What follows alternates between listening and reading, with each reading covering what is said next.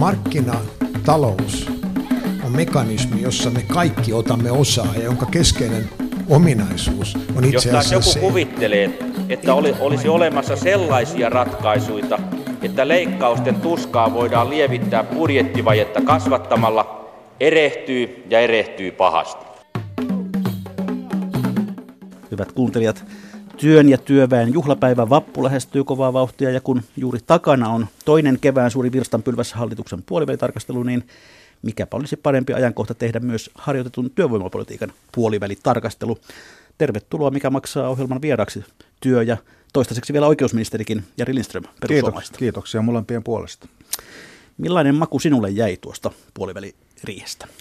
No, tota, ne on aina rankkoja rupeamia, kun lyhyessä ajassa tehdään isoja päätöksiä ja joka puolueella on tietysti omia intohimoja ja niistä koitetaan sitä kompromissi löytää, että kyllä siellä välillä oli tiukkaakin. Mutta kyllä kaiken kaikkiaan niin mulle jäi hyvä maku, että ainahan voisi paremminkin onnistua, mutta kyllä, kyllä isoja asioita saatiin päätettiin, to, päätettyä, mutta toki on, on asioita, joista ei sitten saatu, saatu ratkaisua. Esimerkiksi nämä yritystukikeskustelut, niin todettiin, että ei löydy, ei löydy ratkaisua, näistä suorista verotuista tai suorista tuista. No huhut kertovat, että kulississa keskusteltiin välillä aika äänekkäästikin. Oliko näin? No se on varmaan sitten kuulunut toiselle rannalle, rannalle ne keskustelut. Kyllä, siis no, me ollaan ihmisiä ja joskus kun mennään niin kuin äärirajoille, ihmiset on väsyneitä ja näin poispäin, niin kyllä siellä joskus paperit lentelee ja, ja mennään vähäksi aikaa pihalle vähän rauhoittumaan. Että tämä on, tämä on ihan tyypillistä. No hallitukseen tulee nyt kolme uutta ministeriä ja sinä pääset jatkossa keskittymään työministerin tehtäviin. Helpottaako? Kyllä, koska itse olen tätä pyytänyt ja ehkä tässä on loistava tilaisuus vähän avata tätä sen, sen puoleen, että tuolla on kirjoiteltu, että mulla olisi joku burnout. Ei mulla mitään burnoutti ole. Kyse on vain siitä ajankäytöstä ja siitä, että tämä pesti, jonka on nyt kaksi vuotta tässä hoitanut, niin nämä, tämä yhdistelmä on, on mun mielestä mahdoton hoitaa sillä tavalla, kun se tulisi, niin kuin, mikä on sen arvo. Ja varsinkin tämä OM-puoli, niin se on semmoista substanssia, että, että ollaan aina epämukavuusalueella. Mä olen alussa saakka sanonut, että minä en ole mikään lakimies, vaan että mun pakko luottaa niihin ammattilaisiin, jotka siellä oikeusministeriössä on. Ja se yhteistyö on mennyt hyvin. Mulla ei ole mitään, mitään sitä, siltä puolelta negatiivista sanottavaa. Ja enkä tiedä, minun korviin ei ole kantautua, että heilläkään olisi. Että mikään asia ei ole jäänyt jumiin sen takia, että mulla on tämä tuplasalkku. Mutta mulla on vaan niin itselläni ollut semmoinen tunne. Viime syksynä mentiin tietyllä tavalla – kammelin selkä katkesi ja totesin, että ei vaan jaksa, ei pysty, ei kykene siis sillä lailla, että, että pitäisi paneutuakin niihin asioihin ja mistä sen ajan kaivat. Itsestä laiminlöin itseni ja se johti siihen, että sairastuin. Ja se on sitten tämä, niin kuin tämä taustasyy, miksi tästä asiasta alettiin keskustelemaan. No miten itse arvioit tätä mennyttä kahta vuotta? Missä olet mielestäsi ministerinä aivan erityisesti onnistunut? Tietysti itse on vähän jäävi sanomaan yhtään, yhtään mitään, mutta tota, mm, vaikka mulla on vaan ammattikoulu, koulutus ja sillä pohjalla olen tätä, tätä hommaa tehnyt, niin omasta mielestäni on nopea omaksumaan asioita. Ja mulla ei niinku tarvitse montaa kertaa niitä kertoa, että mistä tässä on kysymys, että pääsen kärryille. Ja ehkä se, että, että uskallan, uskallan sanoa, että jos ei jotain ymmärrä, selitä toisen kerran, että minäkin tajuan. Ja tämä on tavallaan ollut se, mistä on saanut positiivista palautetta. Ja kyllä varmaan se päätöksentekokyky, että siitä on tullut kiitoksia, että linjaukset tulee nopeasti. Niitä ei niin kuin arvuutella ja vetkutella turhan pitkään, kun mulla on vaan paperit, kaikki selvät ja erityisavustajat on niin kuin kuitannut ja se on käynyt prosessin läpi, niin kyllä mä pystyn nopeasti tekemään päätöksiä. Tämä on varmaan semmoinen, missä on onnistuttu. Niin hyvät kuuntelijat, tämä tämänkertainen Mikä maksaa ei ministerin kirjeiden vuoksi ole suora lähetys, vaan tallennettu eilen keskiviikkona aamupäivällä. Voitte silti haluta sinne nytkin käyttää lähetysikkunaamme ja kommentoida ohjelmaa siellä, mutta tällä kertaa emme siis voi poimia mukaan tähän lähetykseen kommentteja tai kysymyksiänne. Katsotaan sitten alkuun hieman, hieman lukuja. Tänä aamuna, siis torstai-aamuna, on julkaistu tuoreimmat työttömyysluvut maaliskuulta, mutta kuten sanottu, koska tämä ohjelma on tallennettu eilen, joudumme tukeutumaan vielä vähän vanhempiin. Kun Juha Sipilän hallitus aloitti työnsä toukokuun lopulla 2015, Suomessa oli työ- ja elinkeinoministeriön mukaan 329 000 työtöntä työnhakijaa. Heistä yli vuoden työttömänä olleita pitkäaikaistyöttömiä oli 105 000 ja yli kaksi vuotta työttöminä olleita vajaat 47 000. Ja nyt tuoreimmat luvut helmikuun lopulta kertovat, että työttömiä työnhakijoita oli 332 000, yli vuoden työttöminä olleita pitkäaikaistyöttömiä 117 000 ja yli kaksi vuotta työttöminä olleita 58 000. Työttömyys on siis Sipilän aikana, hallituksen aikana lievästi lisääntynyt, pitkäaikaistyöttömyys selvästi lisääntynyt. Olette, oletko tyytyväinen tulokseen? En, tie, en, en tietenkään ole ja siinä on, siinä on se yksi syy, minkä takia nytkin puoliväliriihessä katsottiin niitä jatkotoimia, mitä me tarvitaan sitten, jotta päästä siis 72 prosentin kovaan tavoitteeseen. Ja nyt tietysti varsinkin oppositio on sitä mieltä, että me ei tulla siihen pääsemään. Me ollaan kunnianhimoisia ja halutaan, että tämä tavoite saavutetaan – mutta se ei tapahdu ihan, ihan tota pikkutoimilla. E, me ollaan tehty iso, isojakin ratkaisuja, joista suuri ja merkittävä on tietenkin kilpailukykysopimus, ja sen vaikutukset on noin luokkaa kolmasosa siitä tavoitteesta.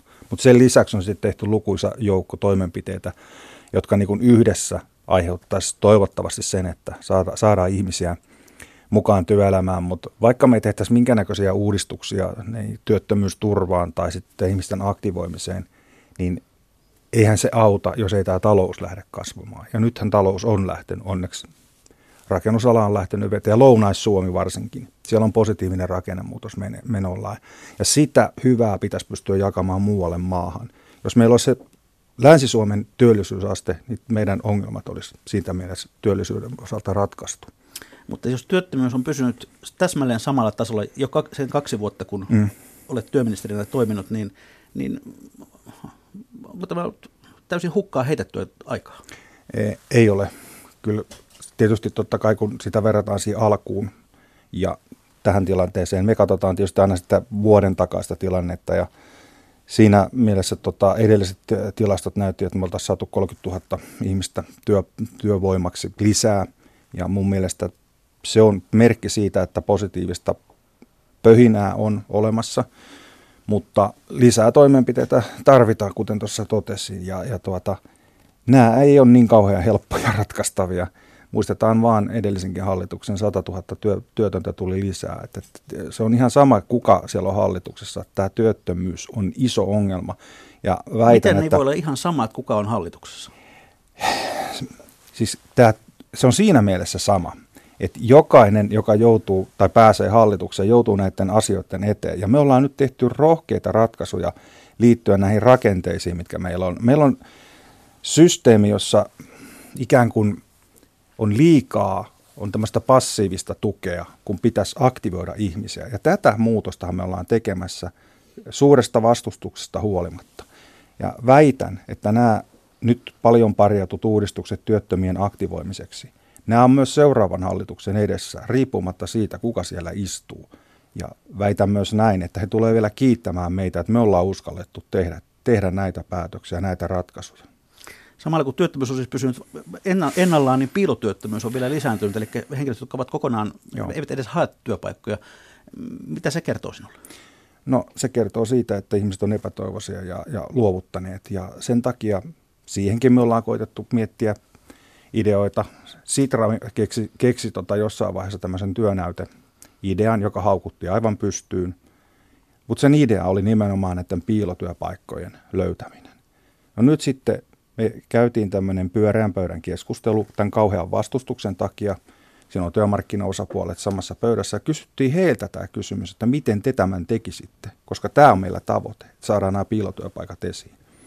Me kuultiin heitä ja mu- muokattiin sitä meidän esitystä, ja kun se meni eduskuntaan, niin jopa vasemmisto kiitteli sitä. Se on rekry tämmöisenä työkokeiluna nyt siellä. Mutta se on myönnettävä, että liian vähän niitä käytetään, näitä keinoja, ja tota, aina tulee tämä keskustelu siitä, että ihmisiä käytetään hyväksi ja näin poispäin. Mutta kyllä meidän pitäisi pystyä sitä asennetta myös muuttamaan. Että ihmisten hyväksikäyttö ei tietenkään ole sallittu eikä, eikä siihen pidä kannustaa, mutta kyllä pitää uskaltaa tehdä uudistuksia. Me ollaan uskallettu tehdä niitä.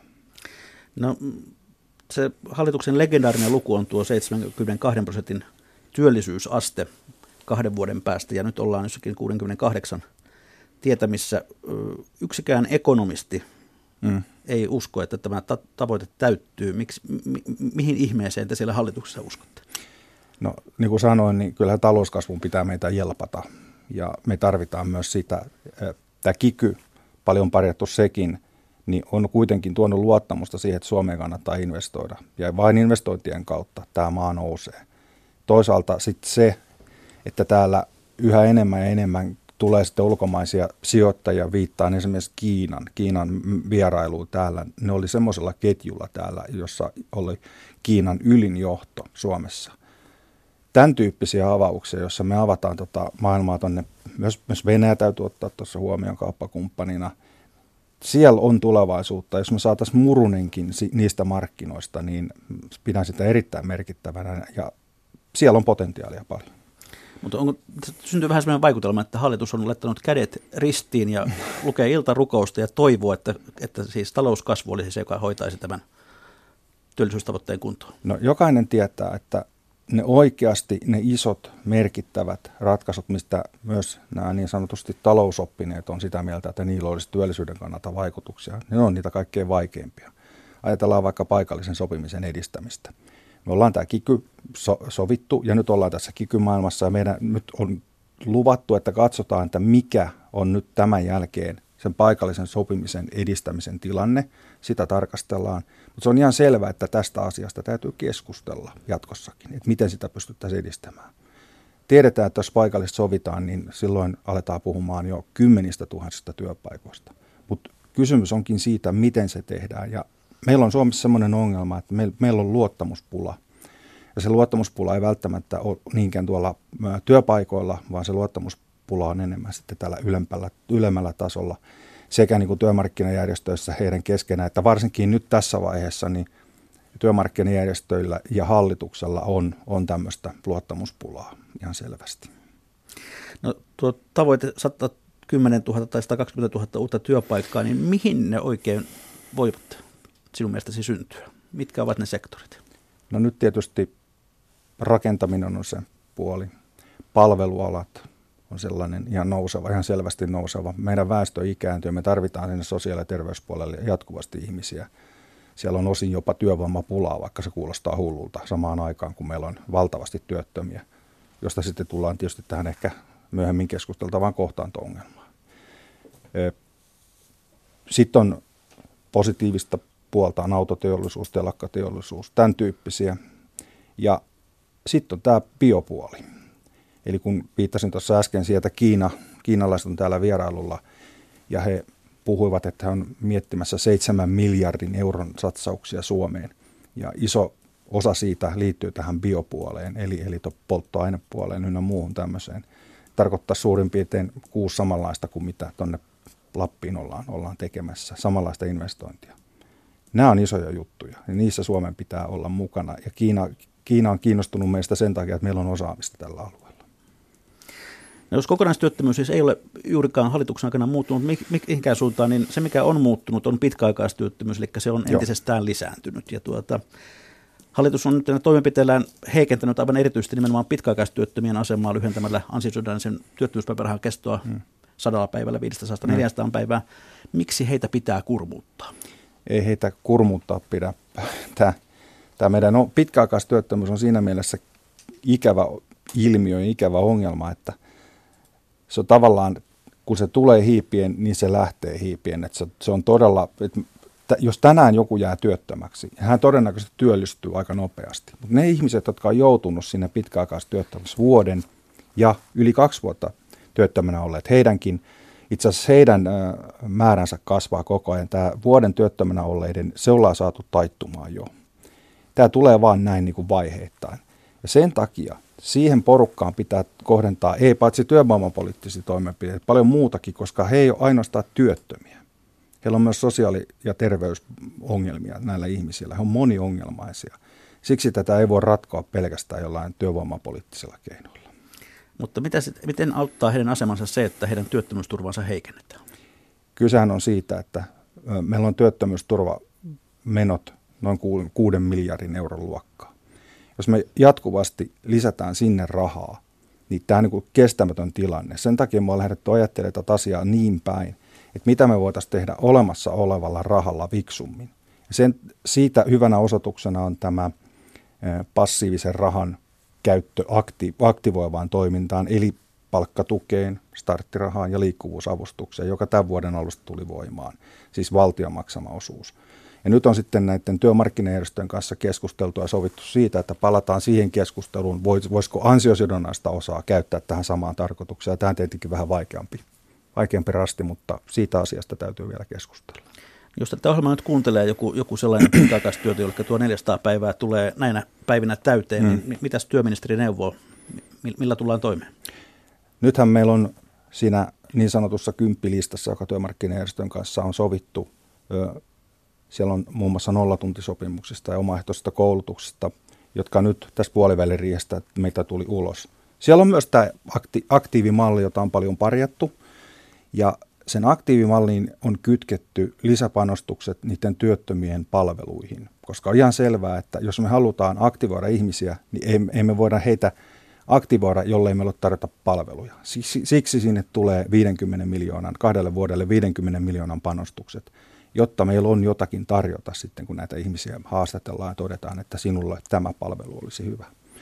Mutta se on ihan selvää, että meillä on avoimia työpaikkoja, jossain vaiheessa enemmän kuin aikoihin tarjolla, mutta ei saada ihmisiä liikkumaan niin. Sen takia tänne liikkumiseen ja asumiseen on, on myös panostuksia tehty. No onko tässä taustalla kuitenkin sellainen ajatus, että, että nämä pitkäaikaistyöttömät ovat sittenkin jollakin tavalla itse syyllisiä tähän, tähän omaan tilansa ja, ja kenties laiskureita, joita työ ei kiinnosta, koska heitä pitää nyt rangaista? Ei. Tämä on tämä jatkuva, jatkuva keskustelu. He ei ole syyllisiä omaan tilanteeseensa, mutta meidän ongelma on järjestelmä, joka on rakennettu savupiipputeollisuuden aikaan. Siis tämä meidän koko tämä systeemi lähtee jostain, jostain siitä, siitä että, että valtio sitten tulee ja laittaa lisää rahaa. Niin kuin sanoin, me, tämä on niin kestämätön tilanne, että me koko ajan, itse asiassa kun aloitin tämän työn, niin mulle tuli välittömästi syliin heti kesällä se, että työllisyysmäärärahat loppu joka puolelta. Ja sitten on aina aikaisemmin paikattu niin, että tehdään lisäbudjetti ja sillä sitten korjataan tämä. No me ruvettiin miettiä, että voisiko tähän niin kuin miettiä jotain muuta keinoa. Ja siitä tuli idea siitä, että voisiko sitä rahaa käyttää siihen aktiiviseen tukeen. Siitä lähti tämä keskustelu. Missään nimessä tämä ei ole työttömien vika, vaan tämän järjestelmän vika, joka, jos nyt sanon rumasti, varmaan ymmärretään väärin, mutta kannustaa ihmisiä siihen, että ei, ei oteta työtä vastaan. Ja enkä tarkoita sitä, että pitäisi ottaa jotain alle Tessin palkalla olevaa työtä vastaan, vaan meillä on systeemi ja hallituksen tavoite on se, että aina kannattaa ottaa työtä vastaan ja aina kannattaa tarjota työtä. Ja se on, se on se iso tavoite ja sitä me tavoitellaan. Sen takia me tehdään näitä toimenpiteitä sinne negatiiviselle työttömän kannalta kiristyksenä, mutta myös kannustavia elementtejä. Tämä on niin tämä, mitä me tässä tehdään. No tuossa sana palkkatuki jo vilahti. Joo. Oma virkamiehenne, neuvotteleva virkamies Pekka Tiainen on useaan otteeseen ihmetellyt julkisuudessa, että verrattuna muihin Pohjoismaihin, niin meidän esimerkiksi palkkatukea käytetään kovin nihkeästi ja kovin vähän. Miksi? Siinäpä, siinäpä kysymys. Me aloitettiin tämä puoliväliriihi sillä, että me kuultiin niin sanotusti madonluvut ja yhdessä esityksessä oli nimenomaan tämä vertailu muihin maihin, Tanskaan ja Ruotsiin. Se on aivan totta. Meillä on palkkatuen käyttö tosi vähäistä. Sen takia me ollaan nyt sitten päätetty tässä puoliväliriihessä yhtenä toimenpiteenä tämän palkkatuen osalta, että me edelleen tarkennetaan sitä kohdennusta nimenomaan yrityksiin ja vaikeasti työllistyviin palkkatuen osalta. On olemassa hyvät tämmöiset sanssi- ja duunikortit. Me pohditaan, että voisiko sitä tehdä niin kuin jotenkin simppelimmäksi systeemiä niin, että jos tämä ihminen täyttää tämmöisen profilointityökalun, joka, jonka siis luotettavuus on yli 80 prosenttia, että me nähdään, että tämä ihminen on vaarassa joutua pitkäaikaistyöttömäksi. TE-toimisto harkitsee tämmöiselle ihmiselle, että hänelle annettaisiin joku tämmöinen, on se nyt kortti tai seteli, ja kun hän menee hakemaan työtä, niin hänellä on tavallaan raha mukana. Että minulla on palkkatukipäätös. Ja tämä on mun mielestä hyvä linjaus, mikä hallitus nyt teki. No meillä tuo Tanska usein on tämmöinen ihanemaa, kun puhutaan työvoimapolitiikasta. Kuitenkin fakta on se, että suhteessa kansantuotteeseen, niin meidän pitäisi käyttää työvoimapolitiikkaan Suomessa miljardi euroa enemmän vuodessa, jotta olisimme Tanskan kanssa tasoissa. Kuinka paljon tässä suomalaisessa kitsastelussa on ideologisia paineita? Siis joku teki se ajatus siitä, tuota, että työttömiin ei kannata satsata.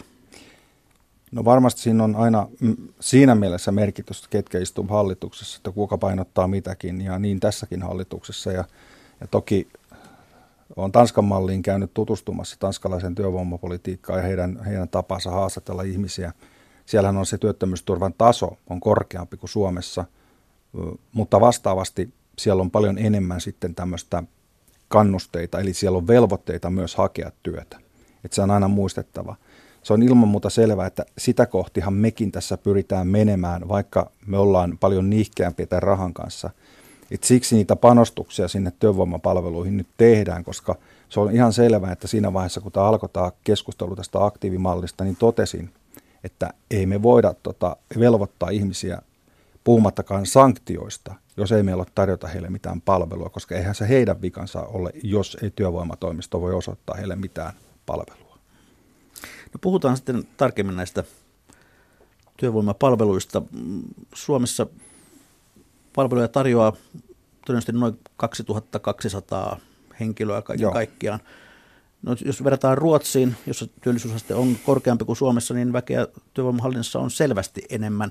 Ja meillä oikeastaan tätä porukkaa on vähennetty. Joo. Puuttuuko tästä nyt joku, tätä on vähän niin kuin vaikea maalaisjärjellä ymmärtää, että, että, että, että miksi meillä toimitaan näin kuin toimitaan? Olet ihan oikeassa. Olen täysin samaa mieltä siitä, että, että tota, meillä on resursseja vähennetty ja se on täysin ristiriidassa sen kanssa, että me halutaan näitä valtavaa työttömien armeijaa palvella. Sen takiahan hallitus on jo aikaisemmin päättänyt 17 miljoonan lisäpanostuksesta nimenomaan tänne ja nyt tulee, niin kuin sanoin, 50 miljoonaa lisää kahdelle vuodelle. Ja jos miljardi puuttuu verrattuna kyllä, Tanskaan, niin se on, ma, ollaan aika laaja takamatkalla yhä. Joo, Ruotsissa on kuusi kertaa enemmän näitä ihmisiä tekemässä tätä samaa työtä, ja niin työttömien määrä on suurin piirtein sama kuin Suomessa. Se kertoo jotain siitä, että missä haasteessa tämä meidän työvoimaviranomaiset on. Puhumattakaan siitä, että meillä on samaan aikaan menossa valtava uudistus tämän kasvupalvelupuolen, eli T-hallinnon, kaikki tämä on, he on muutoksessa ja pitäisi samaan aikaan palvella ihmisiä.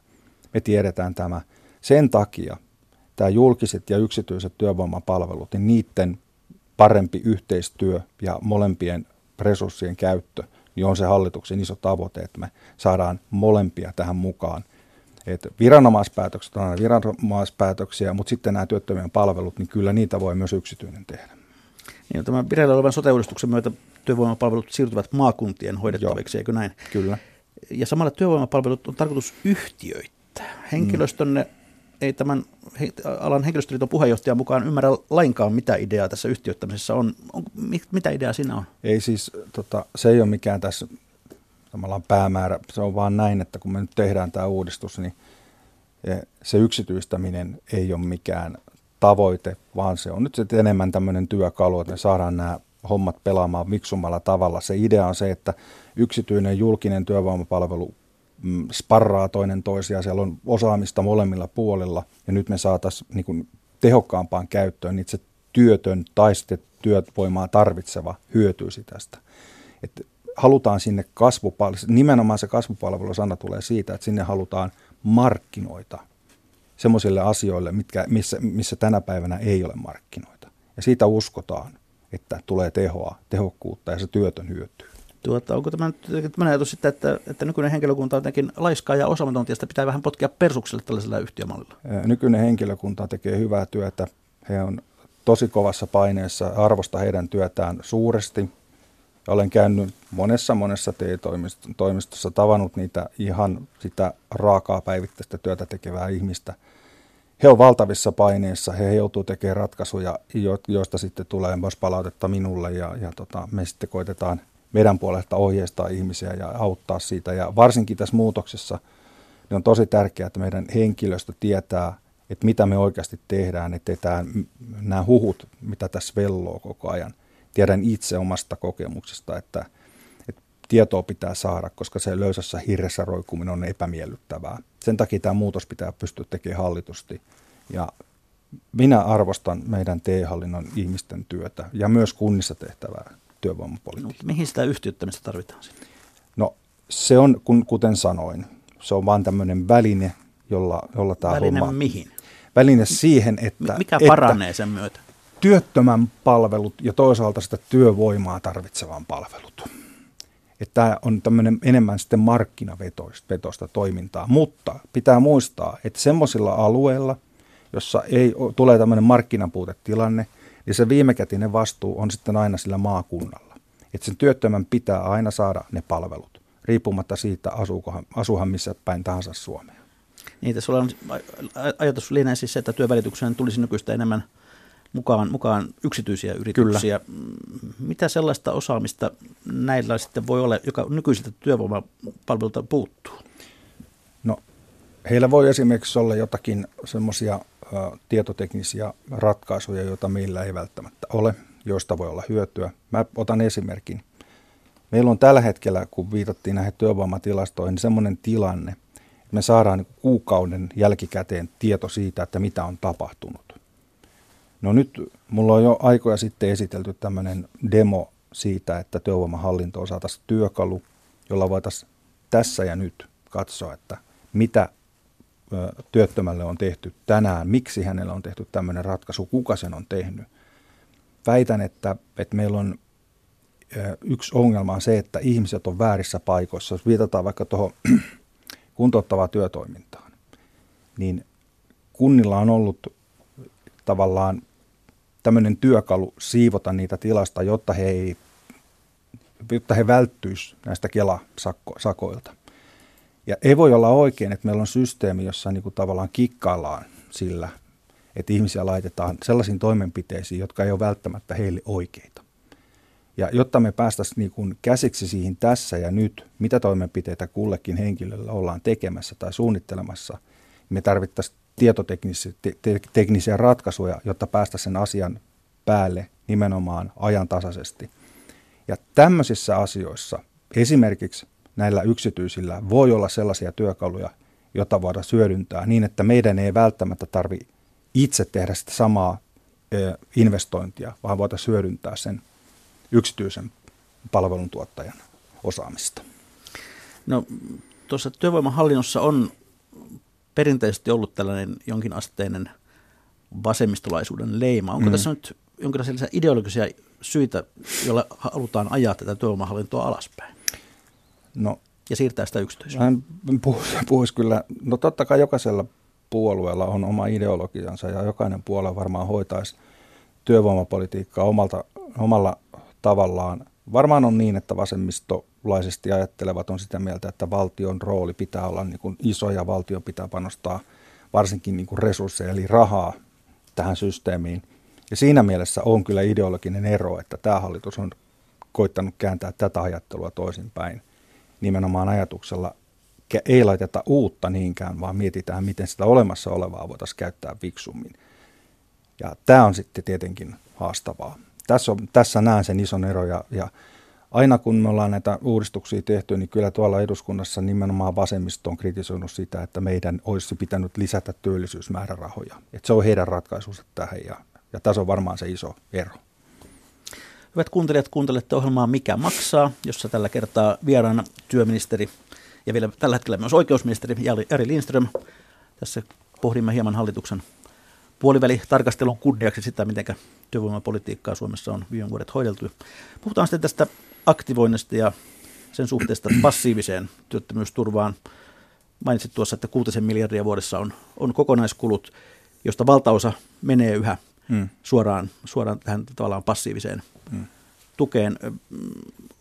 Miten tätä suhdetta nyt voitaisiin muuttaa, muuttaa aktivoivampaan, aktivoivampaan suuntaan? No joo, tuossa jo viittasinkin siihen toimenpiteeseen, jota on jo tehty, eli, eli tämän työttömyysturvan niin valtion maksaman osuuden käyttäminen palkkatukea, starttirahaa ja liikkuvuusavustukseen. Se on ollut nyt muutaman kuukauden voimassa, se mahdollisuus. Ja me seurataan sitä sen vaikutuksia senkin takia, että mm, me ollaan luvattu työmarkkinajärjestöille, että ensin meidän pitäisi saada kokemuksia, että miten tämä on nyt sitten auttanut ihmisiä, onko auttanut – ja sen jälkeen, kun siitä on saatu kokemuksia, niin palataan keskusteluun siitä, että tämä, sitten tämä ansio-osa, sen käyttäminen näihin samoihin asioihin. Ja se on sitten hankalampaa keskustelua, koska se on sitten kolmikantaista päätöksentekoa ja, ja siellä on tiettyä niikkeyttä, mutta se on luvattu, että asiasta kuitenkin keskustellaan. No puhutaan sitten näistä kuuluisista työttömien kolmen kuukauden välein tehtävistä haastatteluista. Joo. Mitä sillä haastattelulla itse asiassa haetaan? Mikä se tavoite on? Kyllä se tavoite on se, että joku on kiinnostunut ihan oikeasti siitä, että mitä, miten sinulla menee, mitä sinulla kuuluu. Ja kun sinne nyt resurssoidaan tämän aktiivimallin yhteydessä, yhteydessä sitä rahaa, niin voidaan tarjota sitten niitä palveluita, jotka edistää sen ihmisen työllistymistä. Se on tässä se pointti, ja se kolme kuukautta ei tule sattumalta, vaan se on ihan tutkittu tietoa, että kolmen kuukauden jälkeen uhka jäädä sinne, joutua sinne pitkäaikaistyöttömien putkeen kasvaa ihan merkittävästi. Ja tämä on tota, se syy, miksi ollaan päädytty tähän kolmen kuukauden välein tapahtuvaan haastatteluun. Ja se nimenomaan kyse on, ei ole mistään kuulustelusta, se ei ole mikään sanktion etsimispaikka, vaan se on palvelupaikka. No mitä siellä kysytään? No tietenkin se työttömän tilanne käydään läpi ja nythän me linjattiin siitä, että siirretään tätä haastattelun painopistettä tämmöisestä puhelinhaastattelusta enemmän kasvokkain tapahtuvaksi, koska sekin on todettu, että se on tehokkaampaa, kun on joku ihminen, jonka kanssa jutella siitä omasta tilanteestaan. Ja kun me Tanskassa käytiin, niin, niin nähtiin ihan konkreettisesti, minkälainen heillä on se haastattelu. Se lähtee ihan tämmöisestä sinällään ehkä pienestä asiasta, että ne henkilöt eivät ole vastakkain, vaan samalla puolella pöytää. Niillä on sen henkilön tiedot siinä koneella, josta he katsoo, että mitä, mitä voi tehdä, mitä voidaan hakea, minkälaista, minkälaisia paikkoja on auki, mitä toimenpiteitä on mahdollista, minkälaisia palveluja on tarjolla. Mun mielestä tämä on hyvä suunta ja se idea on nimenomaan sen ihmisen palveleminen. No onko näyttöä siitä, että joku olisi jo saanut töitä? No, tämä on tietysti niin lyhyen aikaa ollut, mutta silloin kun tämä tuli voimaan, niin tuossa vuoden alussa, niin niitä, niitä haastatteluja oli tehty vain 17 prosenttia. Nyt viimeinen luku, minkä kuulin, niin aletaan lähestyä 50 prosenttia, eli vauhti on kova. Ja eri alueilla on, on tämä homma lähtenyt tosi hyvin käyntiin. Toki alueellisia eroja on, ja tässä on ehkä yksi semmoinen iso ongelma, jota olen itse pohtinut jo viime vaalikaudella, että meillä on TE-hallinnossa eh, eri alueilla toimintatavoissa jonkun verran ja tulkin, tulkinnoissa jonkun verran eroja ja mun mielestä tätä problematiikkaa pitäisi pystyä lähestymään niin, että siellä missä nämä hommat hoidetaan tehokkaasti, niin muut pystyisivät ottamaan mallia. Eli puhun siitä, että samaa lakia joku saattaa tulkita vähän toisella tavalla ja, ja tämä on tämmöinen vähän ikuisuuskysymys, että miten eri viranomaiset eri puolilla Suomea katsoo sitä työttömän asemaa. Sanoit sosiaalivakuutuslehden haastattelussa maaliskuussa 16, kun puhe oli nykyisestä työttömyysturvasta ja sen uudistamisesta, että ihmisiin pitäisi luottaa Joo. enemmän. No luottamisen sijaan nyt on aloitettu nämä pakkohaastattelut, eli oliko niin, että luottamus meni jo? Ei. Mä olen edelleen sitä mieltä, mitä silloin sanoin. No, meillä on, meillä on mihin tätä kyttäämistä tarvitaan, jos, jos kerran luottamusta pitäisi vahvistaa? Nyt, nyt tulet, tulet asenteella tähän kysymykseen sun on lähtöajatus se, että me jotenkin niin kuin kytättäisiin ihmisiä. Ei. Niin kuin sanoin tuossa äsken, niin se ei ole tässä se clue, vaan se clue on se, että oikeasti, jos meillä on tällä hetkellä tilanne, jossa ihmisen, ihmiselle sanotaan, että, että okei, se on nyt täyttänyt velvollisuutesi, me ollaan ikään kuin sinut haastatellut, palataan asiaan puolen vuoden tai vuoden päästä. Niin mitä siinä tapahtuu? No ei se ihminen varmaan kauheasti aktivoidu siitä. Nyt jos me otetaan kolmen kuukauden, niin tämä mikään, en haluaisi käyttää sanaa pakko, vaan se on palvelu. Se on palvelu, josta joku on kiinnostunut sinusta ja sinun tilanteesta ja pyrkii auttamaan sinua. Se on tässä se clue. Se, meillä on vain järjestelmä semmoinen, että toi perustuu toi mun, ja edelleen on sitä mieltä siis, perustuu siihen, että, että lähtökohtaisesti järjestelmä on rakennettu niin monimutkaiseksi sen takia, että joku pyrkii joidenkin mielestä käyttämään tätä järjestelmää hyväksi. Että se on se lähtöajatus ja sen takia meillä on niin monimutkainen tämä työelämän lainsäädäntö. Että niitä ei ole monta ihmistä Suomessa, joka sen perinpohjaisesti tuntee, minä en kuulu niihin ihmisiin. Mutta sen tiedän, että todella monesti ihminen joutuu kummallisiin tilanteisiin näiden juuri näiden tulkintojen takia. Ja se epäluottamus on siellä taustalla. Otetaan vaikka tämä koulutus. Eli meillä oli hyvä systeemi muutama vuosi sitten, jossa, jossa sulla oli mahdollisuus kouluttaa itseäsi niin, että työttömyyspäivälaskuri pysähtyi sen koulutuksen aikana. Minä itse sain siitä nauttia siitä edusta. Sitten se lopetettiin se systeemi ja olin itse siitä hämmästynyt ja kyselin, että minkä takia. Niin kyllä mulle kerrottiin, että kyllä se varmaan se lopu, lopullinen syy oli se, että sitä he joidenkin mielestä käytettiin hyödyksi, että mentiin vain koulun penkille ja saatiin sitä kautta korkeampaa ansiosidonnaista ja kun se päiväraha tai päivälaskuri pysähtyi, niin tältä, tällä ikään kuin katsottiin, että kikkaillaan. Tätä niin kuin tarkoitin. Ja mä oon itse sanonut hallituksen sisällä, että eikö me voitaisi enemmän luottaa ihmisiin ja ottaa tietoinen riski siitä, että kyllä, joku varmaan käyttää järjestelmää hyväksi. Mä itse haluan, on ehkä sen sinisilmäinen, että uskon siihen, että ei ihmiset tuonne koulun penkille huvikseen mene, vaan ne haluaa oikeasti töitä. Tähän tämä perustuu tämä mun. Mutta onko tässä kuitenkin taustalla sellainen ajatus, että, että työtön on olemukseltaan passiivinen eikä aktiivisesti hae työtä, koska mm. häntä pitää niin, näin ystävällisesti niin potkia takapuolelle tässä nyt? Tässä ei kysymys siitä, että työtön on passiivinen tai aktiivinen, vaan tämä järjestelmä mahdollistaa asioita.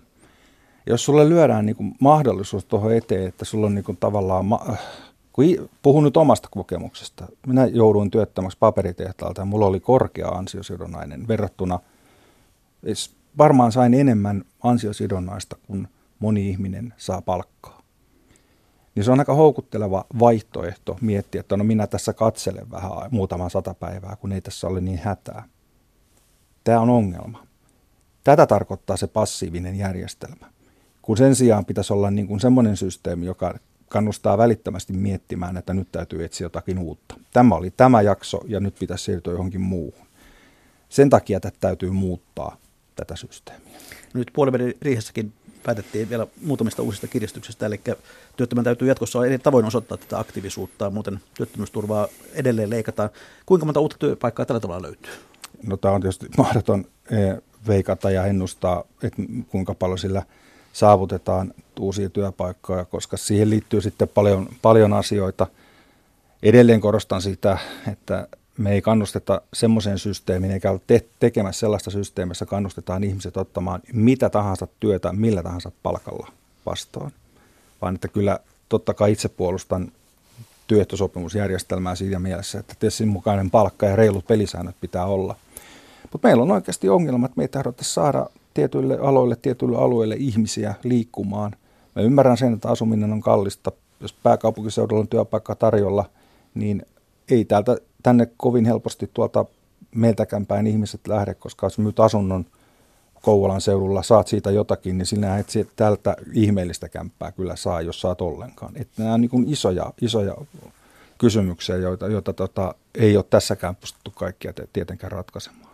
Niin, no meillä Lounais-Suomessa on se tunnettu imu nyt ja siellä, siellä on tuhansia työpaikkoja auki. Miten me voidaan varmistaa se, että sinne tulee suomalaisia työttömiä töihin, eikä väkeä tuolta jostain muualta? Erittäin hyvä kysymys. Sen takia niin nythän me tähtiin sekin linjaus tuossa tämän veronumeron käytön osalta, että laajennetaan sitä muuallekin kuin rakennusalalle, eli muun muassa telakkateollisuuteen. Me tiedetään, että siellä on ongelmia. Minä olen sitä uteliaana kysynyt, että onko siellä todettu tällaista väärinkäyttöä. On käynyt telakoilla vierailulla ja kuullut kuulu luottamushenkilöiltä tämmöistä epäilyä, että täällä ei ole kaikki, kaikilla niin kuin puhtaat jauhot pussissa. Toki se on sitten tuon työsuojeluviranomaisen valvottava asia se on STM puolella se, se ongelma, ei minun vastuulla, mutta siitä huolimatta toki kiinnostaa. Ja tämä on yksi syy, miksi me lähdettiin siihen tähän positiivisen rakennemuutoksen selvittämiseen, että mitä toimenpiteitä hallitus voisi tehdä edistääkseen positiivista rakennemuutosta – ja niin, että ne työpaikat, kun kerran pöhinää on, tulisi suomalaisille eikä valuisi ulkomaisille työntekijöille. Ja siihen on nyt sitten kaksi selvitystä, Jari Jokisen selvitys, joka Sanni Graan-Laasosen kanssa otettiin vastaan tuossa viime viikolla, ja sitten sieltä on tulossa Lintilän Mikan asettaman Esko Ahon selvityshenkilön tekemä selvitys, ja näiden kahteen, kahden toimenpideehdotusten pohjalta sitten lähdetään eteenpäin, ja mehän ollaan lisätty panostuksia Temmin puolelta, siis ihan rahaa Lounais-Suomeen helpottaakseen tätä positiivista rakennemuutosta. Ja niin, että se leviää, leviää muuallekin Suomeen. No, mutta ihan konkreettisesti, miten me takaamme sen, että suomalaiset työllistyvät eikä tänne tule puolalaisia autorakentajia? Panostukset harmaaseen talouteen, joita hallitus teki tässä puoliväliriihessä, on yksi keino. Ja siellä on, siellä on kuten sanoin, tämä veronumero. eihän, eihän ulkomainen työvoima välttämättä mitään rikollista Ei, ei ole, se on ihan totta. Me ollaan tässä EU-ssa ja tämä eh, työvoiman vapaa liikkuminen on ihan, ihan fine, eihän siinä mitään. Tietysti meillä on tarveharkinta. Meillä on tarveharkinta perussuomalaisten ansiosta hallituksessa. Me ollaan siitä koitettu pitää kiinni. Toki tässä nyt oli tämmöinen juuri vähän aikaa sitten tällainen tilanne, jossa Uudenmaan ely teki ratkaisun, jossa he avastan tai luopu tästä tarveharkinnasta ja en pitänyt tästä esityksestä. Ja se on, sekin on nyt kirjattu tänne, että nyt me etsitään keinoa, millä tavallaan siihen pystyisi ministeriö puuttumaan, koska mulla ei ole siinä toimivaltaa. Ja se tuli mulle itselleni vähän järkytyksenä, koska tota, sitä kolmeen kertaan kysyn, että enkö minä todellakaan voi tähän puuttua. Että me, se on fine rakennusliitollekin, että EUn sisällä työvoima voi liikkua, että he ei sitä, sitä vastusta, mutta se, että avataan vielä EU-ulkopuolelta tuleville nämä portit, niin se oli se ongelma ja siitä en itsekään pitänyt siitä päätöksestä. No tästä pääsemme aika luontevasti tähän kohtaanto-ongelmaan, siis työttömiä 330 000 ja avoimia työpaikkoja lähes 60 000 vähän laskutavasta riippuen. Missä se vika on, kun tämä, nämä asiat eivät, eivät kohtaa? Miksi, miksi meillä on jatkuvasti tämä sama ongelma? Se on niin voi voi kun olisi helppo vastaus, mutta kyllä se liittyy kahteen isoon asiaan. Se on liikkuminen ja asuminen. On varmaan ne kaksi suurinta syytä, miksi, miksi tota, työvoima ja työpaikat ei kohtaa. Et meillä on jopa alueellista työvoimapulaa, kuten sanoin, se kuulostaa todella hullulta tämän työttömyyden aikana. No nyt me ollaan sitten tehty toimenpiteitä puolivälin riihessä liittyen tähän liikkumiseen – Liikkuvuusavustus, joka on siis sekin ollut vuoden avusta alusta voimassa, niin sen käyttö on todella pientä, alle tuhat tapausta. Ei joku on käyttänyt. Ei, ei taida olla myöskään sen tasojen avustus, että sitä on hirveästi apua. No 1400 euroa, että kyllä se nyt jonkunlainen summa kuitenkin on. Ja en sano, sitten siellä on näiden niin sanottu reppu, reppumiesten kohdalta tuli, tuli tota helpotusta. Eli kyllä me on tunnistettu tämä ongelma ja mietitty niitä toimenpiteitä, millä me voitaisiin kannustaa ihmisiä liikkumaan pidemmälle sen työn perässä. Ja sitten se iso kysymys on tietenkin tämä asuminen, joka on sitten tuolla Tiilikaisen puotin puolella, mutta tota, ei ole helppoja ratkaisuja olemassa, että kaiken, kaiken asumisen tukemisen, varsinkin pääkaupunkiseudulla sen asuminen hinta on aivan, aivan niin järjettömän kovaa, niin se on ihan ymmärrettävää, että ei tänne kovin helposti saa ihmisiä tulemaan. Tätä samaa keskustelua on minusta käyty aika monen hallituksen aikana. Kyllä. Kaikki levittelevät käsiään. Ei voi tehdä mitään. Se on väärin sanottu, että ei oltaisi tehty mitään. Me ollaan tehty sinne asumisen puolelle, liikkumisen puolelle toimenpiteitä. Nyt tuli lisää toimenpiteitä, mutta niillä jokaisella on tietenkin hintalappu. Mä olen itse sanonut tällä lailla VMn virkamiehille, että, että kannattaisi varmaan laskea, että kuinka paljon sitä liikkumista – esimerkiksi verovähennyksen puolella kannattaa tukea niin, että se vieläkin on tälle valtion taloudelle kannattavaa ja, ja tietysti varsinkin sille yksilölle, joka sitä työtä saisi sitten. Mutta nämä ei ole mitään helppoja harrastuksia, harjoituksia, koska niin, ne hintalappu on yleensä todella korkea ja nyt kun me eletään tässä niukassa, niukassa ajassa, niin, niin tota, ei, ei niitä ole helppo saada läpi niitä asioita. Jotenkin tulee mieleen sellainen kysymys, kun, kun tavallaan tämä asia on, tämä kohtaanto-ongelma on, on, ja pysyy, että hyötyykö tästä joku, joku ja onko tämä ikään kuin tarkoituksellista, että sitä ylläpidetään? Mun on hirveän vaikea nähdä, miten sitten joku voisi hyötyä, koska ky- kyllä se luulisi olevan kaikkien etu, että ihmiset tekee töitä ja maksaa veroja ja pyörittää tätä yhteiskuntaa, että en minä osaa tuolta kantilta sitä ajatella, että joku siitä voisi hyötyä. No yksi konkreettinen toimenpide on nimeäsi kantava Lex Lindström, jolla yli 60-vuotiaat vähintään viisi vuotta työttömänä olleet pääsivät eläkkeelle. Mikä tämän lain merkitys mielestäsi oli? Sen merkitys oli mun mielestä, siis on ollut kertaluonteinen ratkaisu, siitä ei tule pysyvää, mutta eikä se, ole, se ei poista meidän pitkäaikaistyöttömyyttä, mutta se on niille ihmisille, niille yksilöille, jotka nyt sitten pääsee täyttämään nämä kriteerit, niin heille se on mahdollisuus – Sehän on vapaaehtoinen, se voi valita, haluaako ottaa vai ei.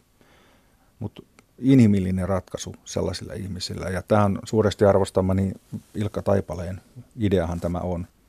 Ja se, että se nyt nimettiin näin, niin ehkä kevennyksenä sen verran, että Ilkka Taipale on kyllä tämän, tämän Lex Lindström nimen siunannut, kun me väänsimme kättä ja voitin.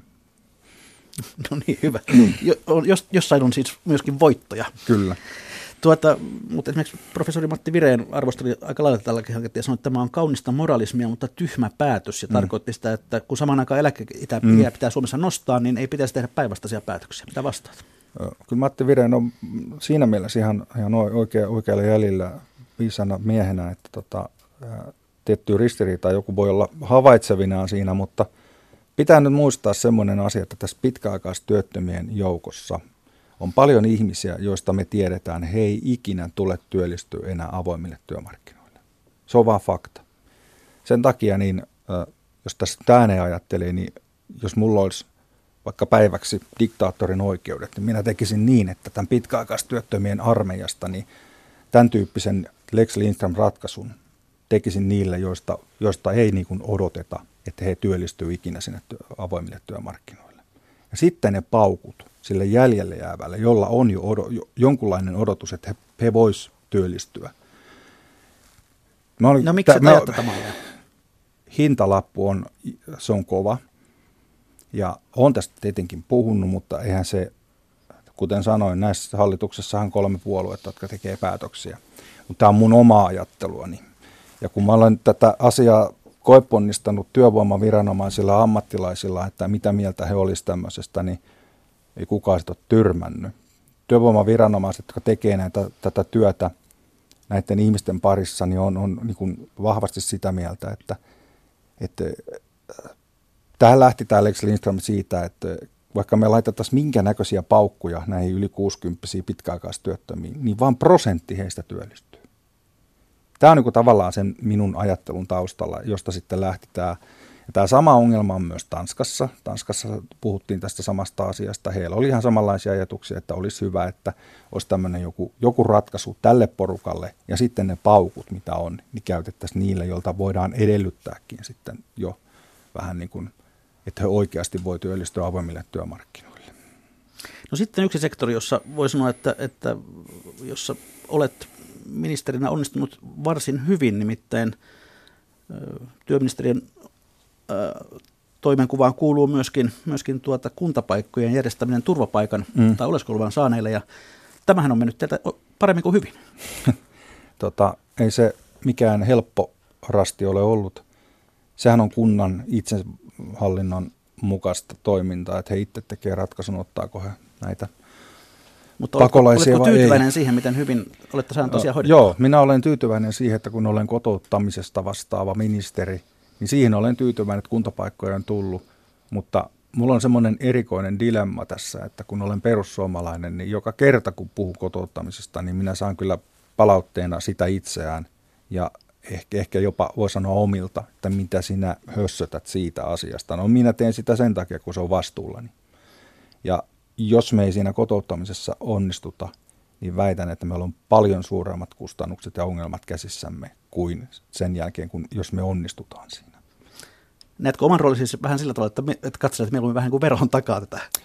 Ky- kyllä, tota, mulla on, on pitänyt lukuisan määrän puheita ja, ja käynyt lukuisan määrän tilaisuuksia ja tavannut kaiken, kaiken maailman kotouttamisesta ja kotouttamisen parissa olevia ihmisiä.